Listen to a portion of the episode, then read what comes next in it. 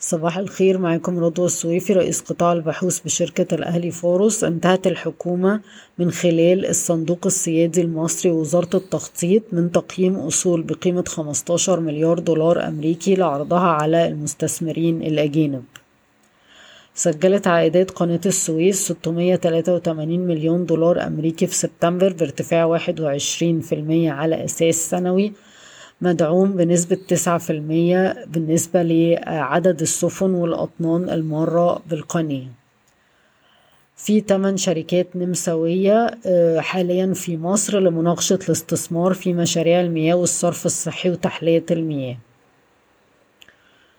طرحت شركة العاصمة الإدارية للتنمية العمرانية عدد من الفرص الاستثمارية قيمتها واحد ونص مليار دولار على وفد رجال الأعمال الكويتيين اللي حاليا بيزوروا مصر.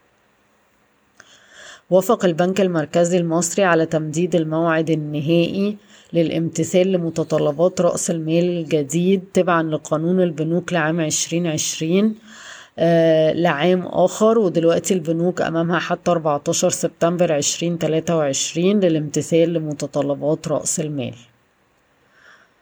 آه، رفض مجلس الوزراء مقترحا قدمته جمعية منتجي وموزعي الأسمدة آه، بشأن قصر دعم الأسمدة على سبع محاصيل استراتيجية والتحول إلى الدعم النقدي.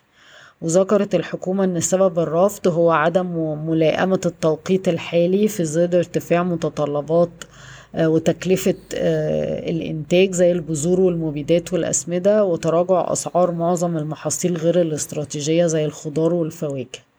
وعدت الحكومة بإمكانية التنفيذ في خلال عامين من الآن وده هيكون من خلال رفع تدريجي لأسعار الأسمدة المدعمة حتى تصل إلى مستوى الأسعار في السوق الحر.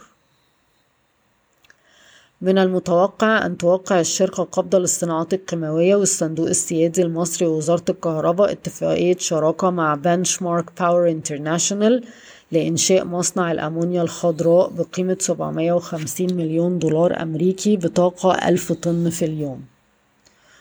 طلبت بعض شركات السيارات العالمية المستوردين المحليين بدفع قيمة الشحنات آه، الواردة أو من مكونات من مكونات الإنتاج مقدما قبل طلب أي شحنات جديدة من الخارج.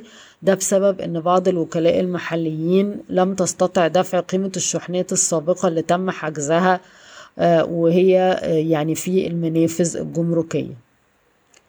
أفرجت مصلحة الجمارك على بعض الحبوب المحتجزة في المواني المصرية منذ أكثر من شهرين بعد أن أكدت الحكومة أن جميع البضائع المحتجزة في المواني هيتم الإفراج عنها قريبا.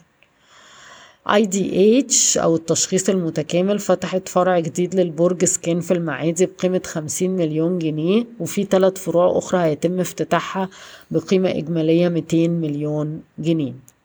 بالنسبة لأخبار ال PMI وصندوق النقد الدولي اتكلمنا عليها امبارح وحضراتكم تقدروا ترجعوا لها في البودكاست والأخبار امبارح وعشان كده ما ذكرناهاش تاني النهاردة. بشكركم ويوم سعيد.